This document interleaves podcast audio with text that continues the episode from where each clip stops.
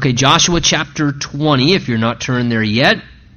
As we come to these chapters, if you were with us last time, we're really in a section now in the book of Joshua where the military campaigns have come to a close and the division, or what we might call the allotment of the land, is now starting to take place. Uh, we looked at quite a lengthy section last time, chapter 15 through chapter 19 is really Joshua and Eleazar and some of the heads of the tribes were then allotting the different territories for the 12 tribes of Israel, describing the boundary lines, whether it was rivers or mountain ranges or particular geographic reference points, the different territories that the tribes would have, and we gave you a map to try and help sort some of them out a little bit. And as we come to chapter 20 now, in chapter 21, we're still a little bit dealing with some of those same things. Here we're looking at the uh, allotment or the designation of what are called the cities of refuge that we've talked about before, as well as the Levitical cities, the 48 different cities that the Levites received. Remember, they didn't receive an allotted territory like the tribes. Uh, but they actually received 48 different cities throughout the land of Israel to be spread out among them. And that's what we see here in some of these next few chapters. And then as we pick up in chapter 22 through 24, we begin to get some more narrative again moving forward. So we look at the beginning in chapter 20, verse 1. We read here, The Lord also spoke to Joshua, saying, Speak to the children of Israel, saying, Appoint for yourselves cities of refuge, he says, of which I spoke to you through Moses. So again, reminding them here, uh, this is the at least the third time we have specifically Deuteronomy 19, Numbers chapter 35. These cities of refuge have already been described by God. He's already told them that they're to appoint these six different cities Three were on the eastern side, outside of the land, where the two and a half tribes chose to settle. Three would be on the western side of the Jordan, within the actual land, the Canaan land of the promised territory as well.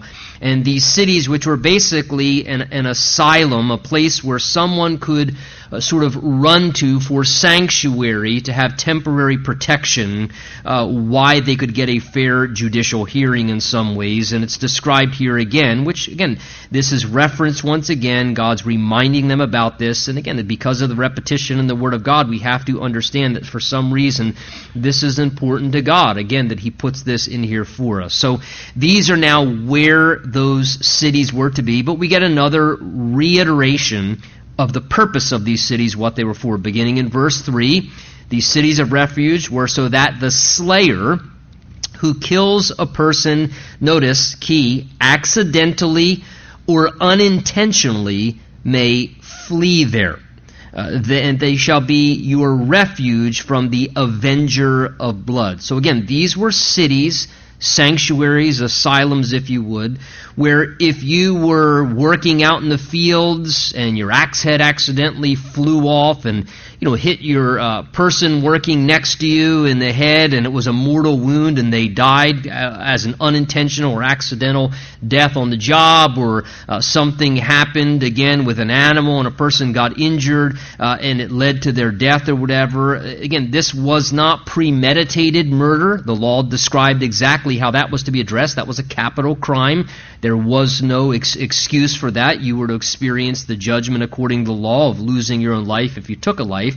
But this is what we might call accidental manslaughter. These were occasions where it wasn't a premeditated murder because of hatred. It wasn't a hate crime or a killing uh, because someone lost control in the fit of rage or whatever. Uh, these were accidental, unintentional deaths when you cause the death of someone else that you could then flee to these particular cities, it says there, and they would be a refuge, a safe spot from the avenger of blood. Now, again, as we talked before, the avenger of blood is a description to how in that culture uh, they would basically settle their judicial matters among families and clans uh, by taking their own initiative as a family to resolve that or get justice or vengeance, to take revenge for the bloodshed against your family. They did not have, as we have today, you know, law enforcement uh, to handle these kind of things and judicial systems. So typically in that day, uh, if someone in your family was killed, usually every family had a designated relative who was sort of their Uncle Guido, uh, and that was his job. He was the avenger of blood for your family or your clan to then pursue that individual and, and to basically, uh, in a sense, take vengeance on them for shedding your family member's blood and killing someone in your family family. Well, of course, you know, God never desires that there be death, and if there's already one accidental death, certainly God doesn't want this to then continue where there's more innocent bloodshed if it was an innocent accidental death to start with. Uh, and because this was a cultural way that they handled things in that ancient culture, and to this day, there are still territories where this same kind of practice is carried out. Uh, if you go to a lot of you know third world countries, quite honestly, I've even been some locations uh, on missions trips. Maybe some of you have as well, and you realize uh, if an issue happens, there ain't calling no law enforcement. I mean, if you contact law enforcement and they showed up three weeks later, that'd probably be quick uh, in some of those areas. So you can understand how in some of these again, cultures, this was kind of a necessary thing to satisfy things judicially, to deal with the situation if your family member was murdered or whatever because there was no judicial system. But these were accidental deaths. God didn't want the innocent shedding of blood to continue onward. So God institutes this here for the children of Israel because he wants them to respect the sanctity of life and so that this person isn't then murdered unintentionally before their innocence can be proved that this wasn't a again, premeditated hate crime in regards to what happened. So verse 4 says, When he flees to one of those cities and stands at the entrance of the gate of the city and declares his case in the hearing of the elders of the gate of that city. Again, this is what the gate of a city was. It was where the, the judicial matters were decided, where military matters are decided, which is important because sometimes in the Bible we read of things happening in the gates. Jesus talks about the gates of hell will not prevail against us. He's not talking about literal gates. He's talking about the plots, the decisions, because in the gates of a city were where the judges and the leaders and the elders talked and discussed matters and made their decisions. So when Jesus talks about the gates of hell, he's talking about the devil and his minions' ideas and their uh, sort of plots they come up with. It those things won't succeed against the church. So here it says, when you run to the gate of the city, your matter is being heard by the elders there at the gate. They shall take in that person who accidentally murdered someone into the city as one of them, as their own citizen. Give him a place. They were to provide a residence for him that he might dwell among them in a safe sanctuary type setting as an asylum. And then if the avenger of blood pursues him, they shall not deliver the slayer into his hand. Because he struck his brother unintentionally, it was innocent, but he did not hate him beforehand. And he shall dwell in that city until he stands before the congregation for judgment, has a fair trial where the facts can be brought forth, and he's not put to death unintentionally before his innocence can be proved and heard out as the matter is discussed. And then also he was to remain there until, notice, the death of the one who is the high priest in those days. Then, once the high priest died, the slayer may return and come to his own city and his own house to the city of which he fled. So these cities of refuge, again, they were provided means by God so that mercy could be given to this individual because of the accidental or unintentional death, so that the uh, punishment of the uh, avenger of blood could not be executed upon them, and he was safe as long as he remained within one of these cities of refuge. And uh, this is what they were established for, for this purpose. Notice that even within the city of refuge, he was only safe if he got to the city of refuge. You had to get to the city of refuge and take advantage of the refuge that was supplied. You could, why can't I just go to this city? This one's closer. No, no. You need to go to God's designated refuge. God's created a refuge. God's provided a way for you to be sheltered from the judgment of the avenger of blood, but you have to take what God has offered, one of his six designated cities of refuge. And you need to remain there. If you chose to leave the city of refuge, then you put yourself back in the risk of judgment. And again, as we look at these things, it says as well that you had to then remain there, interesting, until the death of the high priest. And once the high priest in that day died, then there was a freedom and allowance to no longer be held accountable, and you could then return back to your own city and dwelling. And at that point, it was understood you could not then in a sense, be held accountable any further. Somehow the death of the high priest absolved the matter altogether, and even the avenger of blood then would be wrong if they were to try and take your life at that point. Now, these cities of refuge, of course, were literal things that God established and Israel instituted, but of course, they're a picture in many ways of Christ's salvation for us and how Jesus becomes our city of refuge, how he provides a spiritual refuge for you and I. Because just like the uh, slayer, whether it's intentional or unintentional, the Bible says the wages of our sin, our mistakes, is death. And there's an avenger, there's a punishment that we deserve for our sin, but Jesus becomes our refuge from that punishment. Jesus provides us refuge from the consequences of our actions, from the consequences of our mistakes. Again, the wonderful thing is in this day, if it was an accidental or an unintentional death, you were safe in the city of refuge. If it was premeditated and you did it out of hate or, or, or with volition, you knew what you were doing, then you weren't safe. You paid with your life for the penalty. The wonderful thing with Jesus as our refuge is whether you are innocent or guilty, whether your sin was accidental or it was a transgression, a purposeful mistake with eyes wide open, you still have refuge in Jesus. That's incredible. That's way better. You know, in this day, you were only spared if it was accidental mistakes. In, in Jesus, even for all our purposeful mistakes, where we transgress knowingly and hatefully or selfishly, we still have refuge and we're spared from the judgment that we deserve for our sin. And also, like these cities of refuge, they were strategically put in locations where they were easily accessible. They were well marked. The roadways were always cleared. There were even, it said historically, those who were runners who hung out near the post signs that would say refuge and would guide people quickly how to get to a city of refuge if someone came running looking for one. And they were easily accessible so people could quickly get to them. And it wasn't a complicated thing to find the refuge to be spared the judgment over your life. And in the same way, it pictures Jesus' salvation because isn't it wonderful? It's not complicated. Jesus has made it so easy for us. The way is clear, the way is provided. He said, I am the way, the truth, and the life. And with Jesus, all we need to do is come to him by faith. The Bible says, whoever calls upon the name of the Lord shall be saved. It's not a complicated thing. We don't have to wonder and be confused and, well, well what do I have to do? How many hoops do I have to jump through? And I got to say how many of these and do how many of that's and, and when, it's just, it's simple. You just call upon the name of the Lord. Jesus saved me. And as simple as the grace of God and our faith in Him, it's very easy and accessible to find refuge from our sin in Jesus. And the same way as the high priest here, his life spared you while you were in the city of refuge, and his death then absolved your guilt and your condemnation once and forever. You were freed. In the same way, Jesus, as our great high priest, it's his intercessory life that spares us and saves us now but in the same way, it's the death of Jesus and what he did on the cross that assures us that we will never, ever again, forever be held liable for our guilt and mistakes.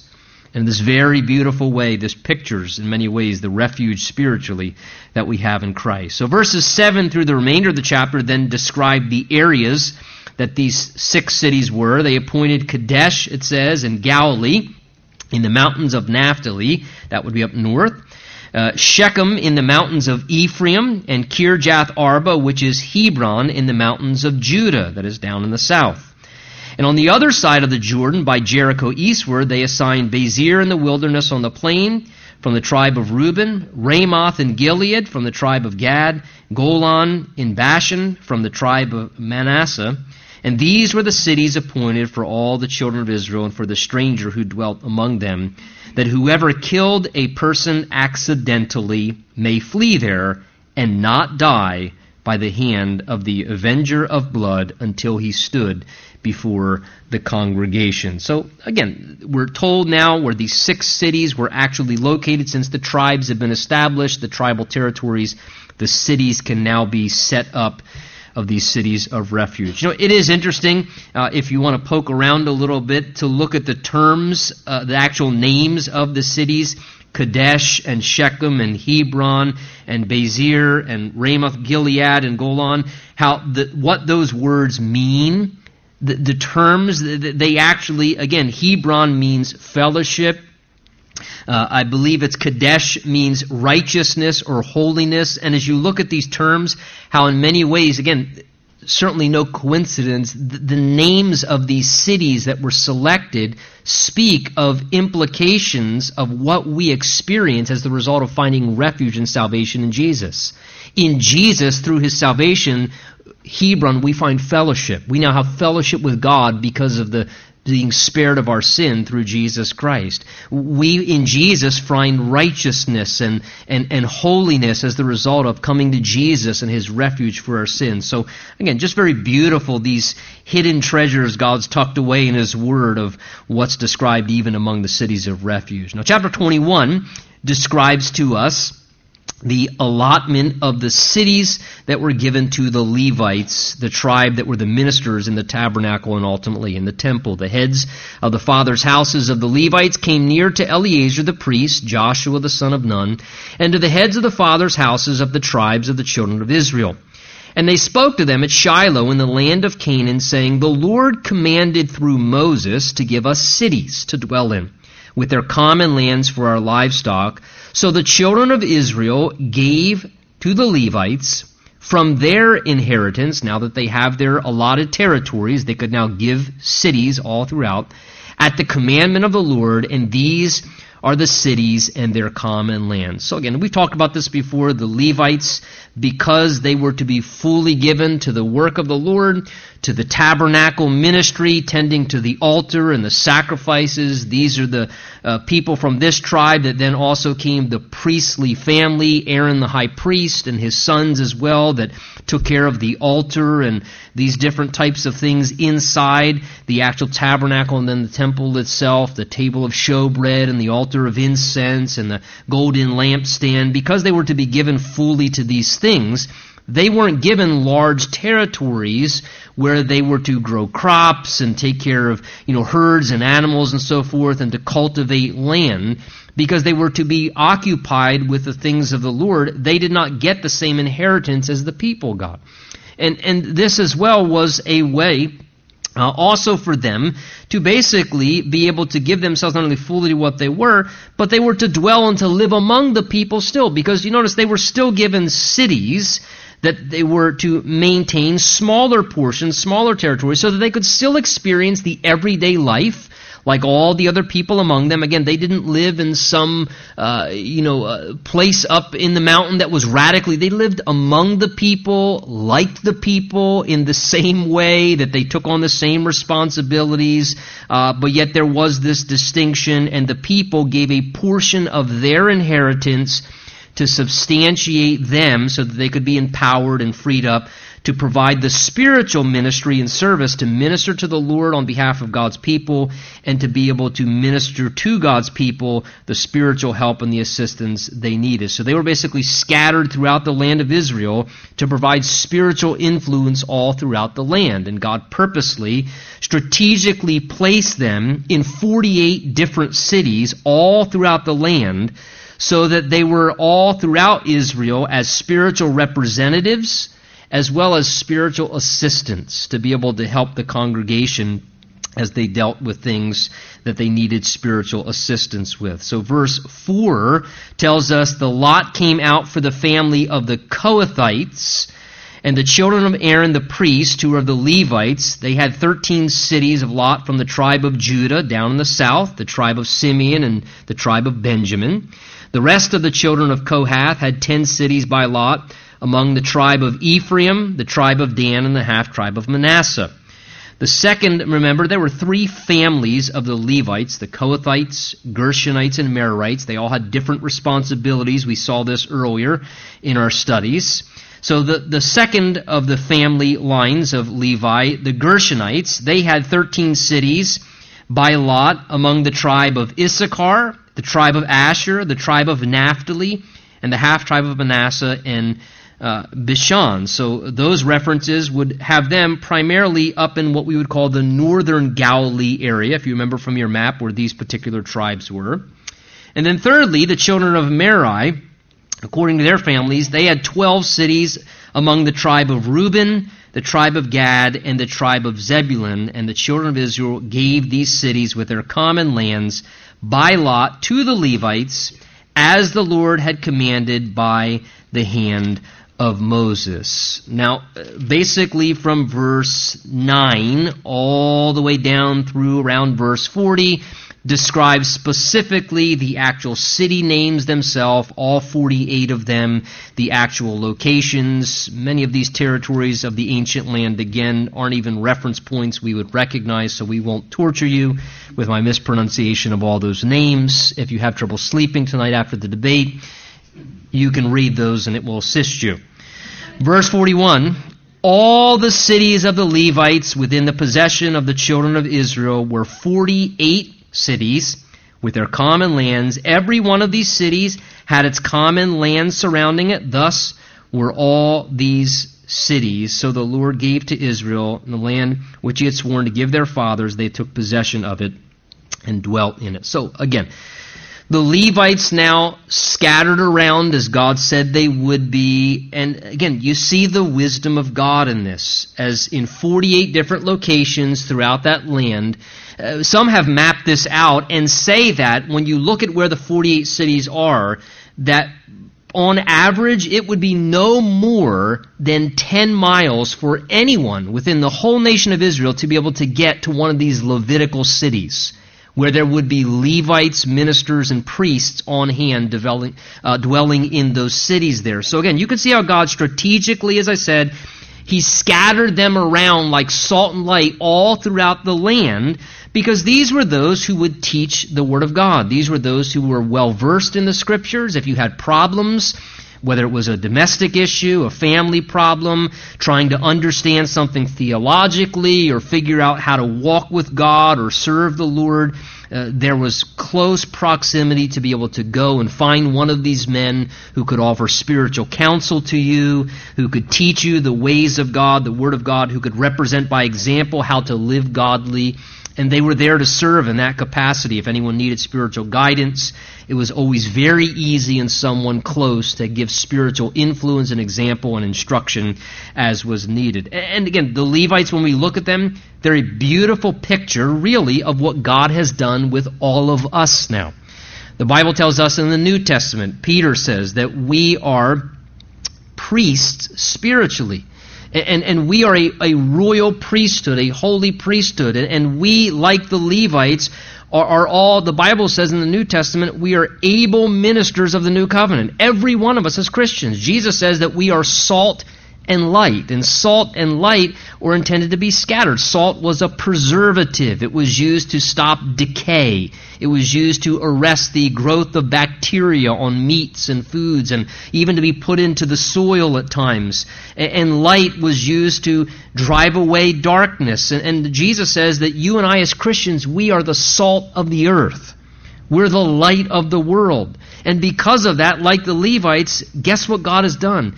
He strategically scattered us all around the land so that we can be people of spiritual influence where we're at, in our job, in our neighborhood, in our family. And He's put us all in the locations He has so that when people deal with issues, there's someone of spiritual influence by.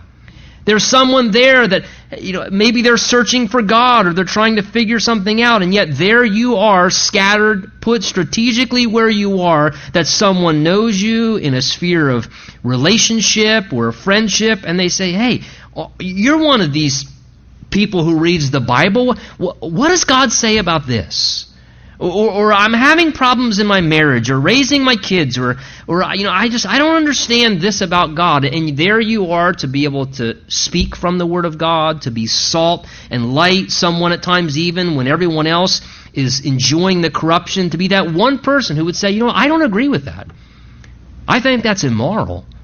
I think that's wrong. I think it's heading the wrong direction. I think that's unrighteous, and that we would be that one individual who could be light in our school or, or a preservative uh, among others who are wanting to just head into filth, that we would say, you know, I, I don't, I don't think that's a good thing to do, and, and I don't agree with that, and that we would have that spiritual influence and assistance and be able to help instruct in the ways of God, just like the Levites scattered all around here. Well, verse 44, the chapter concludes here saying, The Lord gave them rest all around according to all that he had sworn to their fathers, and not a man of all the enemies stood against them. The Lord delivered all their enemies into their hand, and this is a great underlinable verse. Verse 45, Not a word failed of any good thing which the Lord had spoken to the house of Israel, all came to pass.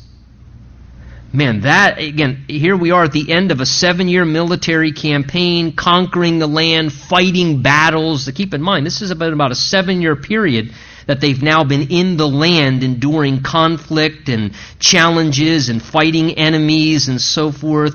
And that summation there, as we start to come to the close of the book, not a word failed of any good thing which the Lord had spoken and promised. In other words, what God promised, he by his power performed.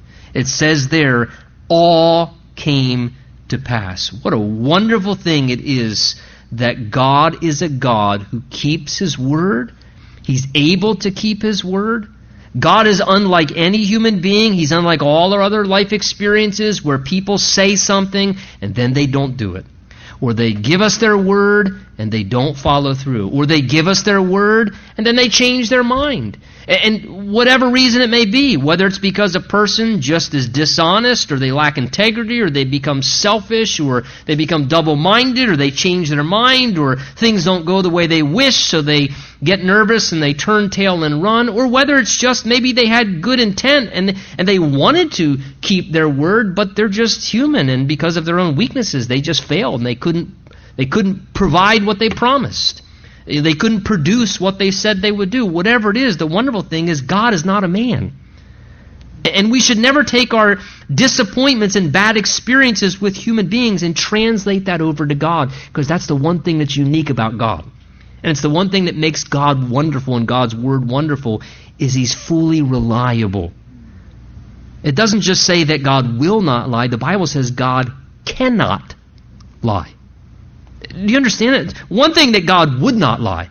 Oh, I don't think God would lie because he has integrity. God would never lie. The Bible says of God that he cannot lie. He's not even able to lie if he wanted to. He, he wouldn't be able to because he is such a God of truth and faithfulness and righteousness. And how wonderful as we think of our lives the promises, the, the Word of God filled with promises to us, God giving us His Word about His provision, His love, His forgiveness, eternal life, His hope, His help, whatever it may be, His Spirit's ministry, all these things, and not one word will ever fail of any good thing which God has promised. He will never let us down. His word will never fail. It will all come to pass. Many of us can nod our head and say, Amen. Yes, Lord, that's been true. And, and, rejoice in that and love God for His great faithfulness in that way. And by the same token, all of us can also look at that and say, Wow, Lord, I hold on to that because I'm trusting you're not going to fail me. I'm trusting that despite what I feel or think or I'm experiencing, that the right way is the way that your word says, and that your word won't fail. And though everyone else may laugh at me or mock me or question me or, or everything in me may want to say, well, I, I know God's word says that, but I don't care. I'm just, that you can say, no, I'm going to stand on God's word because it won't fail. He'll come through. He'll bring it to pass. And how wonderful that we can have that assurance in the Lord. Well, chapter 22 says So Joshua then called the Reubenites, the Gadites, and the half tribe of Manasseh, and he said to them, Remember, these were the two and a half tribes that wanted to dwell on the eastern side. They didn't want to inherit the land with Israel. But the responsibility was what? They had to go in and fight the military campaigns before they settled back on the eastern side of the Jordan outside of the land. They were given freedom to do that, but they had to go in and help and assist the people of God to conquer the land that God wanted to give to them, even though they chose to make a concession and dwell outside. So the seven year military campaign has come to an end. Joshua now calls those two and a half tribal warriors together from those two and a half tribes that will dwell on the east, and he says to them, You have kept all that Moses, the servant of the Lord, commanded you. And have obeyed my voice in all that I commanded you. So they had been faithful warriors, faithful, loyal comrades to help their brothers in the military campaigns. You have not left your brethren these many days, verse 3, up to this day, but have kept the charge of the commandment of the Lord your God. And now the Lord your God has given rest to your brethren, as he promised them. Now therefore return and go to your tents into the land of your possession, which Moses, the servant of the Lord, gave you on the other side of the Jordan. So, seven years uh, uh, of active military conflict, campaigns, battles, so forth. They, these individuals, keep in mind, the men, the warriors that came over into the land, they've been gone potentially, unless they went back to visit periodically. We, we could only speculate on that They've been gone from their wives and their children and their families and their inheritance for seven years. And this is basically now, in some ways, sort of the honorable discharge. The war is over. Your duty has been served. They're being commended for their faithful service, and I think anyone who gives any form of service in armed conflict or battle in any way deserves the honor, the respect that you see and given here to them. You've been faithful. But Joshua is saying, Thank you for what you have done. You've kept the charge. You've not left your brethren to this day. You, you've been a faithful, loyal comrade serving in the ways that you have. And now they're being given this honorable discharge to return back to their families, to their tents, to their possession, and to be able to go back home. It must have been quite a emotional experience that day as they were now returning back. And they're on their way back, but before they do, verse 5, he gives them an exhortation here. A warning, because they're now going to cross back over the Jordan outside the land where they chose to stay. So Joshua gives them a, warning as they're departing. He says, But take careful heed. You've done well fighting battles, that's good. But what matters most is your spiritual condition. He says, Take heed that you do the commandment of the law which Moses, the servant of the Lord, commanded you.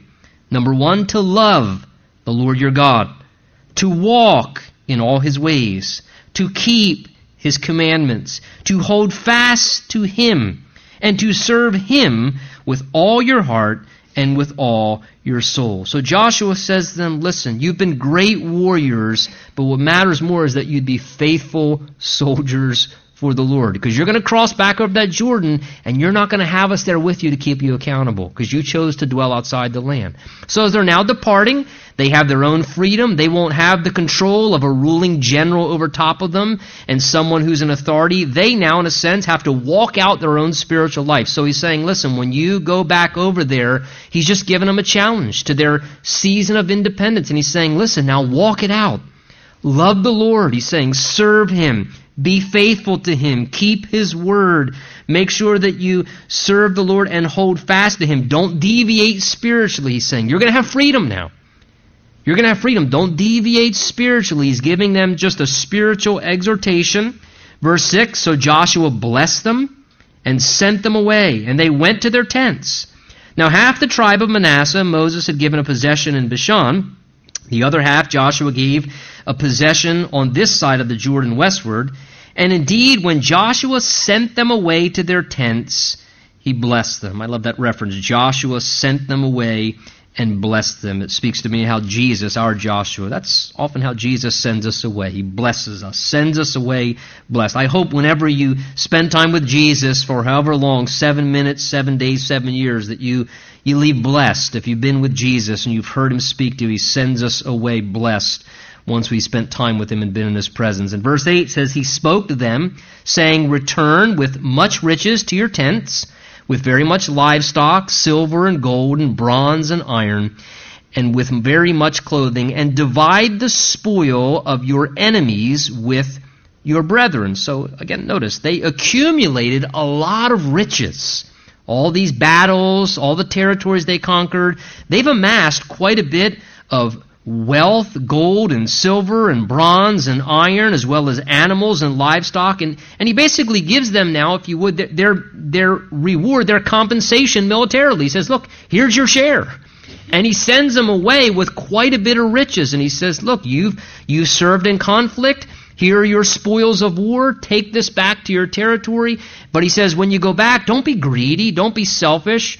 Don't hoard it all for yourself. He says, God's blessed you, so now share what you've received. Divide the spoil, he says, of your enemies with your brethren. That is, with those that have been waiting back at home, maintaining the home front, while you've been out doing what you're doing. And again, we see this principle in Scripture many times where God speaks of how there should be this sharing of both the workman and the one who's behind maintaining, allowing the workmen to be out what they're doing. Whether it's the person who's sending and supporting the missionary, whether it's the person who's sending and supporting the soldier, that there should be an equal sharing. Because if the brethren and the wives and the children didn't stay back over on the east, who would have been maintaining the land over there, protecting the wives and the children, working the fields if they weren't doing that while the military soldiers were across the Jordan fighting the campaign? So Joshua says here, listen, Share with those who are back in the area where you're going. Be selfish with what I'm blessing you with, or be unselfish, he says, with what I'm blessing you with. Now, verse 9, the story starts to get interesting now. As they depart and go home, the children of Reuben, the children of Gad, and the half tribe of Manasseh returned and departed from the children of Israel at Shiloh, remember where the tabernacle had been set up, central in the land to go to the country of Gilead and the land of their possession, which they had obtained according to the word of the Lord by the hand of Moses. And when they came to the region of the Jordan, which is in the land of Canaan, the children of Reuben, the children of Gad, and the half tribe of Manasseh built an altar. Uh oh, what's this about? They now stop. They build an altar there by the Jordan. Now, this is on the west side before they crossed over. And it says they built, look at it, a great and impressive altar. So this was a very big, obvious altar. It was great. It was intended to impress. The idea is it was to draw attention. So it was it was a purposely built, large, obvious, impressive altar before they cross over into their land. They built it right on the edge of the Jordan. Verse 4, understandably, what's that about? Now the children of Israel heard someone say, uh, Did you hear? The children of Reuben, the children of Gad, and the half tribe of Manasseh, before they went across the river, they built an altar on the frontier of the land of Canaan in the region of the Jordan on the children of Israel's side. And when the children of Israel heard it, the whole congregation of Israel gathered together at Shiloh to go to war against their brethren, the two and a half tribes. So what happens? They get hearsay that an altar was built. And what do they think right away? Wait a minute. Joshua just gave them an exhortation don't worship foreign gods. Love the Lord. Serve Him. Don't make altars to other deities. Worship the one true and living God here at the Shiloh Tabernacle where we all are called to be faithful to the Lord. And as soon as He cuts you loose, as soon as you get your papers to be released, from from military the first thing you do before you even get home is you start to deviate and build altars to make your own sacrifices on and all of a sudden what do they do? They assume i know we never do this the worst. Did you hear what they're doing? Did you hear what they did? Do you know what their intentions are? Now all they've heard is that an altar's been built but right away they just assume if you build an altar you are becoming a reprobate.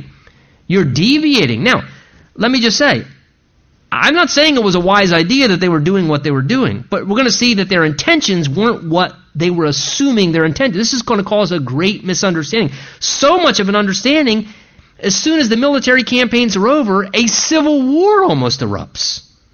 And they're ready to now go to war and put to death their own brethren, the people of God, because they are assuming the worst as they, it says there, they heard someone say. Well, isn't that how it always happens? Some we hear. Did you hear what they did? Did, did, you hear what they're doing? Did you hear what's going? And, and we don't have the facts. We don't have all the information, but but we've someone said something. We heard something. Where they heard it, why they heard it, what we just heard something, but of course when we hear something, that is instant justification in our little carnal minds and hearts that, of course, we have to assume the worst because we've heard something. We've heard they've done something, and, and that's all that we need. We could build a foolproof case, cut and dry, and we are incredible prosecutors at that point. And we always assume the worst. And that's basically what happens here. They are ready, gathered at Shiloh, and they are assembling together the whole nation. They are ready to launch a civil war and to eliminate their brethren because they think that they're creating, again, a false altar and they're going to lead the people astray spiritually and rebel against God. And they are not going to tolerate it. So they are going to squash that right away. So, verse 13, thankfully, some level headedness prevailed. It says, The children of Israel sent Phinehas, the son of Eleazar, the priest, to the children of Reuben, Gad, and the half tribe of Manasseh. And with them, ten rulers also, one ruler from each of the chief house of every tribe of Israel. Each one was the head of his house and father among the divisions of Israel. So, Phinehas one of the priestly individuals, one of the spiritual leaders, and then a representative who was a wise leader from each one of the tribes, they now go and say, maybe we ought to go ask them what's going on. Instead of just kill them, maybe we should talk to them first. Maybe we should actually see what's actually going on. And that's always a good thing to do. Then they came to the children of Reuben, Gad, and half tribe of Manasseh, saying, Thus says the whole congregation, What treachery is this? That you've committed against the God of Israel, to turn away this day from following the Lord, in that you have built for yourselves an altar, that you might rebel this day against the Lord. So what do they do? they start conversation, but they go right on the assault. What they say, what are you doing? Treachery against the Lord you're committing. Turning away from following the Lord. You build an altar that you might rebel this day. So right away they start confronting them and rebuking them for what they're doing? Is the iniquity of Peor not enough for us? That was the issue that happened with Balak and Balaam, remember, from Numbers. In which we are not cleansed till this day, although there was a plague in the congregation of the Lord. Remember, thousands of people died because of that incident. But that you must now turn away this day from following the Lord? And shall it be that if you rebel today against the Lord, that tomorrow he'll be angry with the whole congregation of Israel? You're going to bring death against us. God will judge all of us. They learned that when one person at times would rebel, that sin would affect and impact the whole nation and the whole congregation. So they're greatly concerned. Nevertheless, verse 19, if the land of your possession is unclean, if you can't handle it over there on that side, they say, then cross back over the land of the possession of the Lord, where the Lord's tabernacle stands, and take possession among us. In other words, saying, look, if you can't handle it, Come back over here. If you need help, we'll give you some of our land. But don't start a spiritual rebellion. Move back home, they're saying. By building yourselves an altar besides the altar of the Lord our God, you're building a second altar besides the one true altar, which Deuteronomy 12 said they were never to worship anywhere else than the prescribed place. Did not Achan, remember that story, the son of Zerah, commit a trespass in the accursed thing? And wrath fell on the congregation of Israel. 36 people died. And that man did not perish alone in his iniquity. So they do one thing right in that they confront them. And they communicate with them. They communicate with great candor. They're very frank. They're very direct. They don't just say, you know what, they don't just launch, a, a, thankfully, a, a full scale war Instead, they say, you know what, maybe we ought to go dialogue first. And that's always a good idea. Before you start a full scale war because you're just assuming the worst, because you heard something or you, you just saw one thing, but you have no idea what the motive behind it is, the reason behind it, what they're thinking, what's going on, what they're feeling, they're going to completely misread their intention here in this. They're completely just, you know, uh, this is becoming completely exaggerated in their minds. It's way worse in their mind than what it really was going on. And thankfully, they had enough wisdom that some of the leadership said, maybe before we launch a war, we ought to go talk to them. And it's very it's very direct conversation. They start reproving them and challenging them and rebuking them, and if they would have been right, then hopefully at least they would have spared them, and that could have resolved a conflict. But they're going to find out here that they're completely, in a sense, presuming very wrong about what's actually going on in the situation. So they're challenging them here for building another altar, for sacrifice, and rebelling against the Lord. And the children of Reuben, Gad, and the half tribe of Manasseh answered and said to the heads of the divisions, The Lord, God of gods, the Lord of God of gods, He knows. And let Israel itself know if it is a rebellion or if it's treachery against the Lord. Then they said, Then don't save us this day.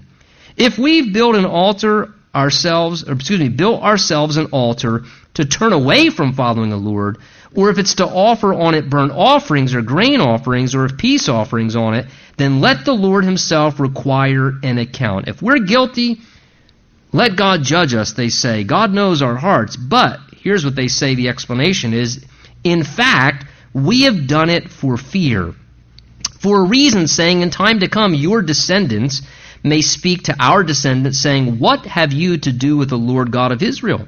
For the Lord has made the Jordan a border between you and us, you and the children of Reuben and Gad. You have no part in the Lord. So your descendants would make our descendants cease fearing the Lord. Therefore we said, Let us now prepare to build ourselves an altar, not for burnt offering nor sacrifice, not for your, what you're assuming, the worst of us, but we build it that it may simply be, notice, a memorial, a witness, a reminder between you and us and our generations to come after us, that we have performed the service of the Lord before Him with our burnt offerings and sacrifices and with our peace offerings, and that your descendants may not say to our descendants in time to come, You have no part in the Lord. So they say, Listen, you, have completely misread our intention here. This is not what we were doing. We weren't building this for sacrifices and offerings so that we won't come to the true tabernacle and worship with you. We were actually afraid that if we didn't set up a reminder because of the separation of the Jordan, that in time to come, you might exclude us. And in generations to come, our children wouldn't have the freedom to come over here and worship together with you. So we just built this as a memorial, as a reminder that we are connected to you. And this is just a symbolic altar that we've built for nothing other than symbolism and as a witness, a testimony between us and you in generations to come that we share together in the worship at the true altar there in Shiloh where it was at that time. So again, com- a complete misunderstanding that was brought forth, thankfully, by communication. And by just talking openly and directly about it, they were able to bring to the surface things that needed to be brought up so there was clarity and things were indicated properly so that there wasn't a complete all out civil war among them. Now, let me just say, I still don't think it was wise for the children on the other side of the Jordan River to do this. They weren't to build other altars. And what they did created a tremendous misunderstanding. Yes, they were misread. Yes, it caused undue alarm and they assumed the worst, the children of Israel. But those two and a half tribes, number one, they weren't supposed to build an altar. Number two, it says that they did this, verse 24, out of fear. So what they did was motivated out of fear. Doing things when you're motivated out of fear is always a bad thing to do.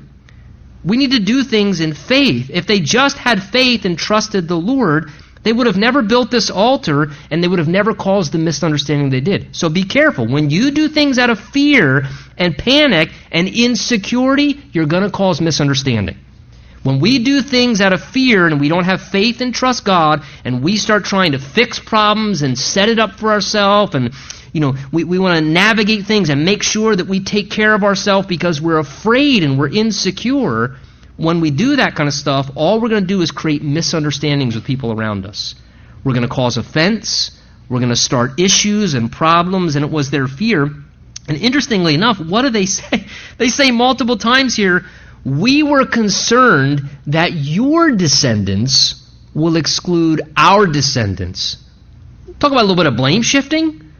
Yeah, we've chosen to stay outside of the land, which really isn't God's ultimate will, but we're not concerned that our children will become carnal. We're afraid your children will become carnal. All of a sudden, now they're blame shifting. We're worried about your kids, that you're going to raise rebels, and our kids will be so godly they won't be able to come over to the tabernacle there in Shiloh. And again, this just goes to show you where the reasoning was off, and it caused a misunderstanding. Both parties share a level of guilt here.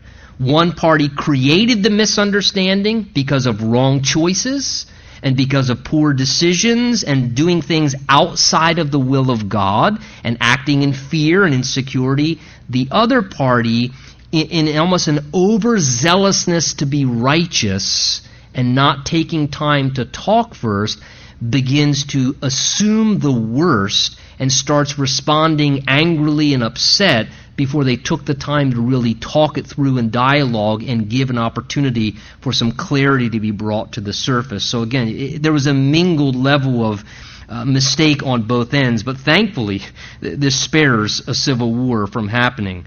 Verse 28 Therefore, we said it will be when they say to us in our generations to come, that we may say, Here's the replica of the altar of the Lord that our fathers made, not for burnt offerings or sacrifices, but it's a witness between you and us. Far be it from us that we should rebel against the Lord and turn from following the Lord this day to build an altar for burnt offerings, grain offerings, or sacrifices besides the altar of the Lord our God, which is before his tabernacle. Now, when Phinehas the priest and the rest of the rulers of the congregation, and the heads of the divisions that were with him, heard these words, notice, it pleased them. And Phinehas, the son of Eleazar, said to the children of Reuben, Gad, and Manasseh, This day we perceive that the Lord is among us. Why? Because the Lord always seeks to bring peace, reconciliation. When the Lord's among us, He will bring resolution to problems through communication and discussion and patience and love, believing all things rather than assuming the worst and overreacting. We perceive the Lord is among us. He spared us from an undue conflict because we've not committed this treachery, you've not committed this treachery against the Lord, and you've delivered by sharing with us honestly, you've delivered us out of the hand of the Lord. And Phinehas, the son of Eleazar, and the rulers, they returned back from the children of Reuben and Gad, from the land of Gilead, back to Canaan, to the children of Israel, and brought back word to them of what had happened. So the thing pleased the children of Israel and the children of Israel blessed God. Thank you, Lord. It wasn't what we were assuming it was. Forgive us for wrongly reading into that.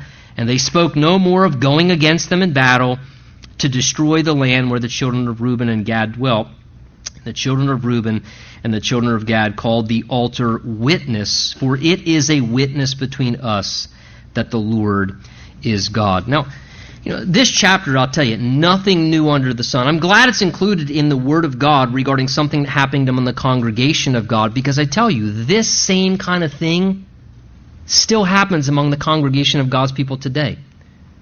Where people do things, people hear things, people see something. They don't see everything, but they see something, they observe something, or they hear something because somebody tells them something, and then they misunderstand, they assume the worst, they read way into, and all of a sudden this tiny thing mushrooms into this huge misunderstanding. And all of a sudden there's anger and battle and conflict, and people are ready to bite and devour each other and cut each other off. And all because why? Because we don't exercise biblical conflict resolution. And I have seen at times horrible devastation, division, destruction of families, friendships, fellowships, because people don't do the right thing, which is rather than just read into it and just uh, just to go and say, "Hey, I, can I talk to you about this?"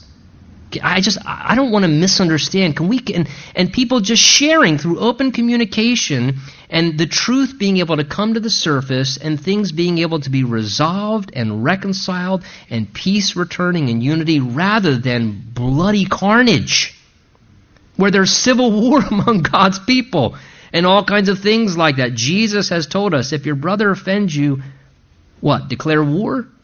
Go to him. If you think you have been offended, go to that person. That's what we're called to do. To try and win them over, to talk to them, to communicate to them. That, that is our responsibility. You know, I've talked to people before. Listen, well, uh, did you ever go to them? Well, no, no, you know, I'm too hurt. No, no, you have a responsibility.